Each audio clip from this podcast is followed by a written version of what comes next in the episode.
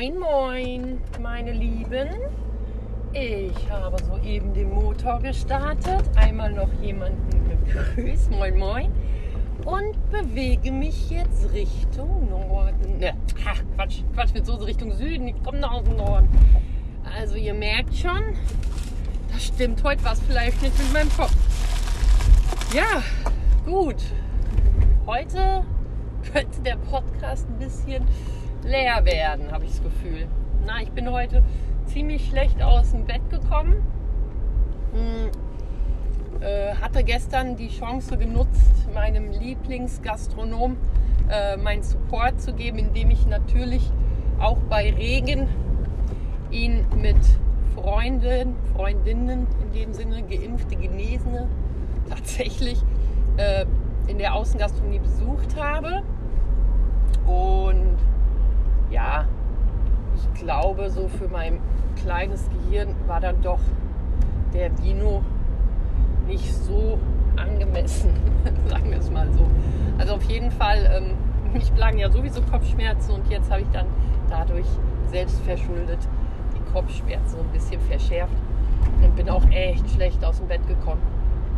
Und heute, ja, irgendwie hatten die alle so Sonderwünsche beim Frühstück, die Kids, ja, so ein paar Selbstständige von denen konnten sich dann ihren Sonderwunsch selbst erfüllen, aber doch bei dem doch noch Jüngeren habe ich dann mitgeholfen. Es war alles so viel und ich konnte meinen Kaffee nicht trinken. Ach, sorry Leute, jetzt höre ich auf zu meckern, das ist ja schrecklich. Kennt ihr diese Meckermenschen? Das ist hart, Meckermenschen. Oh, darüber könnte man sprechen. Meckermenschen, ja, jeder hat natürlich das Recht zu meckern, das will ich hier gleich mal feststellen, ne? Das soll jetzt kein Ablästern über Meckermenschen werden, aber schon hart teilweise, ne? Über was Menschen meckern. Ach, Menschen meckern, das ist voll der Zungenbrecher. Also mit eingeschlossen einer meiner Töchter, die gehört zu diesen Hassschlümpfen, kennt ihr die noch? Vom Papa Schlumpf und so, da gab es doch immer diesen Meckerschlumpf, wie hieß der denn nochmal? Knautschi, wow, oh verdammt, seht ihr die Vergesslichkeit unseres Gehirns. Ach, dieser Schlumpf, das war ja immer ganz witzig, der hat ja alles schlecht geredet, so, die Sonne hat geschienen, er so, die blendet. Also, ich habe so ein Schlümpfchen zu Hause, so genial. Also Beispiel heute, nur weil ich es gesagt habe, vergiss bitte nicht, dein Wasser frisch zu füllen für die Schule. Ja, vergiss es nicht. Ich trinke kein Wasser in der Schule.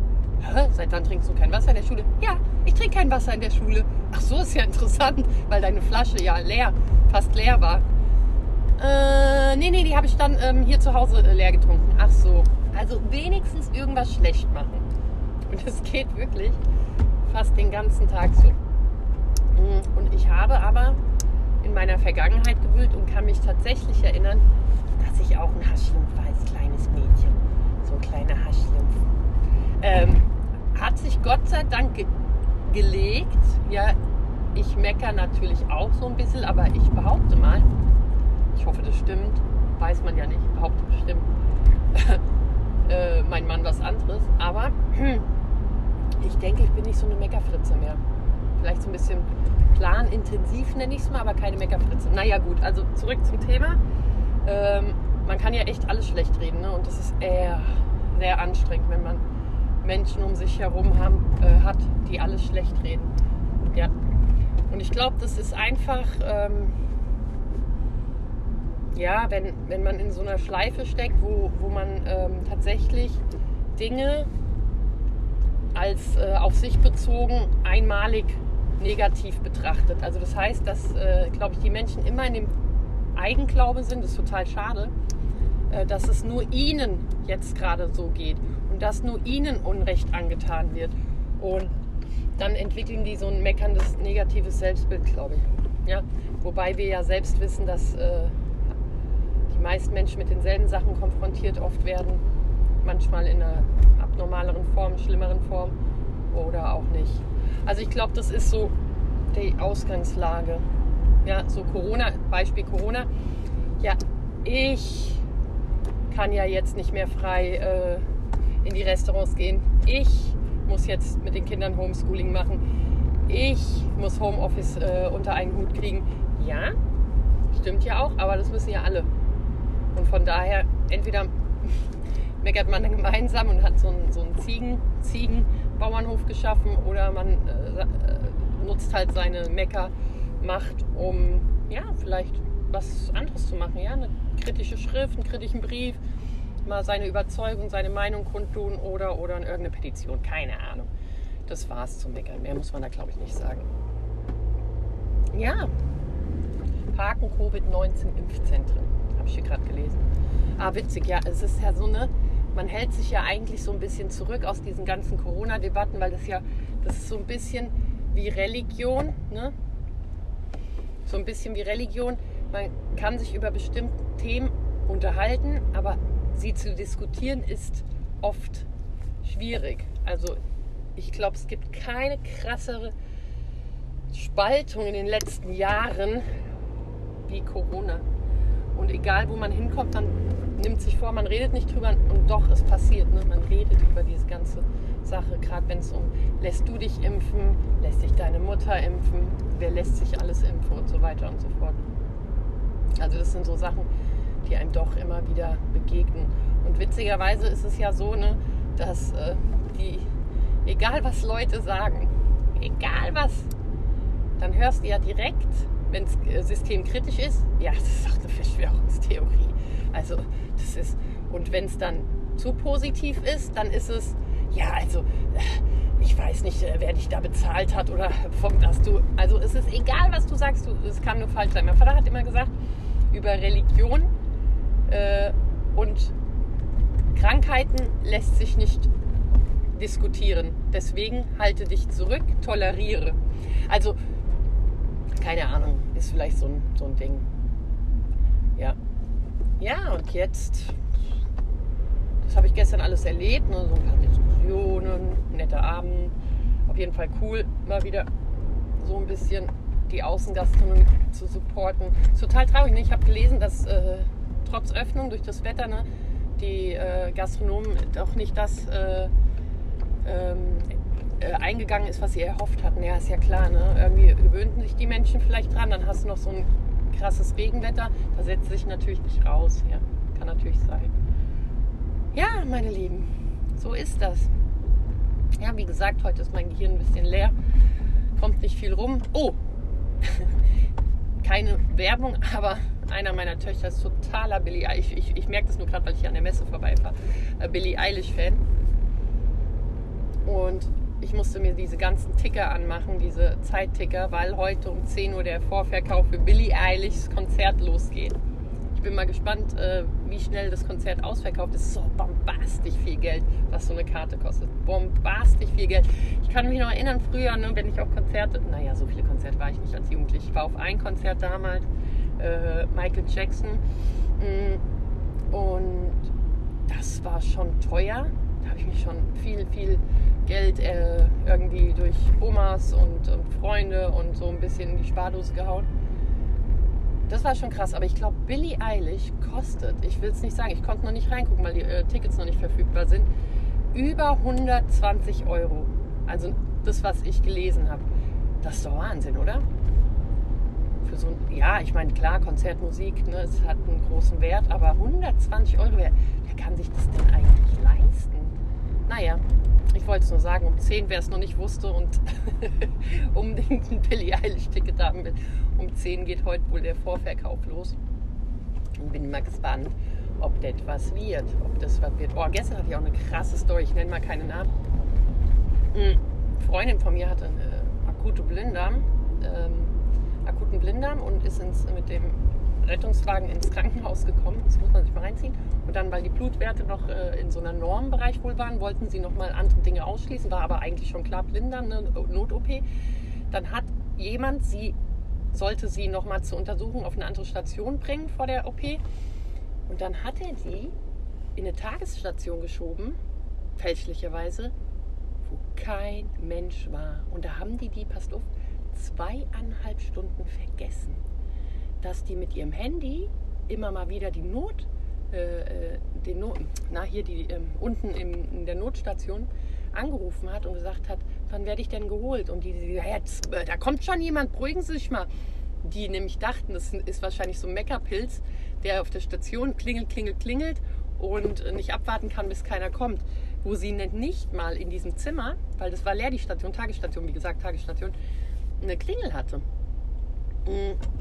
Und hat dann irgendwie nach 2 Stunden, irgendjemand hat dann da wohl doch mal nachgeguckt, haben sich dann auch voll entschuldigt und ist dann direkt in den Not-OP, aber das zieht die mal rein.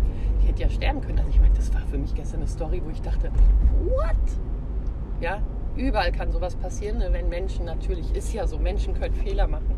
Aber das Problem, was daraus entstanden ist, aus der Fragestellung, warum konnte sie da eigentlich 2,5 Stunden liegen, ist dieses, wir nehmen uns durch diese Runterrationalisierung in Kliniken und so weiter und so fort, redet kein Mensch mehr eigentlich mit den Patientinnen. Ja, eigentlich so mal zuhören, mal überlegen, mal miteinander sprechen, mal mit den Kolleginnen sprechen. Da geht alles nur auf zack, zack, zack.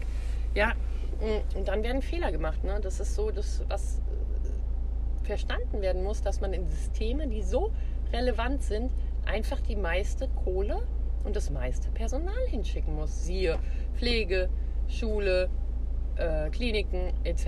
pp. Und dann muss man, wenn man Pech hat, vielleicht auch mal auf einer Station vergessen werden. Also das war echt unglaublich. Ich weiß nicht, wer es von euch schon mal erlebt hat. Ne? Also ich meine, jeder hat ja irgendwie eine Krankenhaus-Story, gehe ich mal von aus. Ich hatte auch schon eine Krankenhaus-Story, die sind so abnormal. Aber gut, ist ja nicht vielleicht dem Krankenhaus an sich als Idee geschuldet, sondern wirklich der Struktur des Systems geschuldet, ja. Das kann schon sein. Das sieht man jetzt auch in dieser Corona-Krise, ne, wo alles, oh Gott, Intensivbetten überfüllt. Es schmaren, sage ich nur, was das betrifft, dass da auf einmal die Intensivbetten, die waren schon immer überfüllt. Also ich kann mich erinnern, ich hatte ihren kranken Vater und der musste ziemlich oft auf den Intensivbetten Hessens Monate verbringen. Und da war schon immer peinlicherweise, muss ich wirklich sagen, jedes Mal war ich da und habe gesagt, das kann nicht deren Ernst sein. Da sind Betten überfüllt, da muss der mit dem Heli dahin geflogen werden. Dann klingelt man, kommt keiner, weil die total überfordert sind, weil das Personal fehlt. Also, dass da dann Leute, arme Leute, die vielleicht doch hätten noch ein nettes Leben haben können, wegsterben in einem System, in Deutschland, das muss man sich mal reinziehen, das ist doch dann ganz klar, wenn ich Dinge rationalisiere. Und wenn man sich dann überlegt, dass in Ländern, die natürlich medizinisch nicht so weit aufgestellt sind, die Leute wie Fliegen wegsterben, wenn eine Pandemie ausbricht, ist doch kein Wunder, aber das ist doch dem System geschuldet. Ja? Diesem System, dass dieses verdammte Geld immer nur dahin fließt, wo es sich so gut vermehren kann. Ja? Sobald was nicht wirtschaftlich lukrativ ist, dann wird halt runterrationalisiert. Und dann entstehen natürlich mediale Effekte, die Dinge darstellen, die schon immer problematisch waren, ja? Und jetzt mal gezeigt werden. Aber leider nicht mit dem Hinblick darauf, dass das System schon ewig krankt. Ja? Also von daher, das nur mal zu dieser krassen Story von meiner Freundin. Unbelievable, sage ich euch nur. Genau. Hey, heute habt ihr, ich weiß nicht, ob ihr es gemerkt habt, aber heute komme ich hier ganz smooth in den Süden. Keiner hat mich bedrängt. Die Ampeln schalten grün. Total gut. Ja. Dafür, dass mein Morgen nicht so gut angefangen hat, läuft das jedoch ganz gut. Ja, heute haben sich 2 liebe Kolleginnen, kommen heute nicht. Das heißt, ich muss jetzt schnell flitzen und deren Arbeit schnell vorbereiten, dass die Vertretung das alles hinkriegt. Deswegen bin ich jetzt schon echt spät dran, was dies betrifft. Und ich hoffe einfach, dass ich das so schnell wie möglich jetzt mal umsetze und direkt einen Parkplatz vor der Tür bekomme, weil jede Minute zählt. Ja, apropos jede Minute zählt. Ach, das muss ich euch nochmal sagen. Ich möchte euch nochmal drauf stoßen. Ja? Wann nehmt ihr euch mal Zeit, setzt euch hin irgendwo, haltet inne und fühlt die Stille. In meiner Arbeit habe ich immer von montags bis freitags, wie gesagt, so eine Art stille Minute einmal am Tag, die ich mache. Das ist so krass und jedes Mal merke ich, wenn ich diese Augen schließe und diese eine Minute Stille einatme, ausatme, wie selten man in diesem schnellen Leben, das immer nur auf Zack, Zack ausgerichtet ist, wie selten wir uns eigentlich Zeit nehmen, einfach mal durchzuatmen. Das ist crazy, Leute. Ich wollte euch damit nur animieren. Versucht doch einfach mal, ja, die Idee zu übernehmen, durchzuatmen. Sucht euch heute doch mal eine Minute, um durchzuatmen.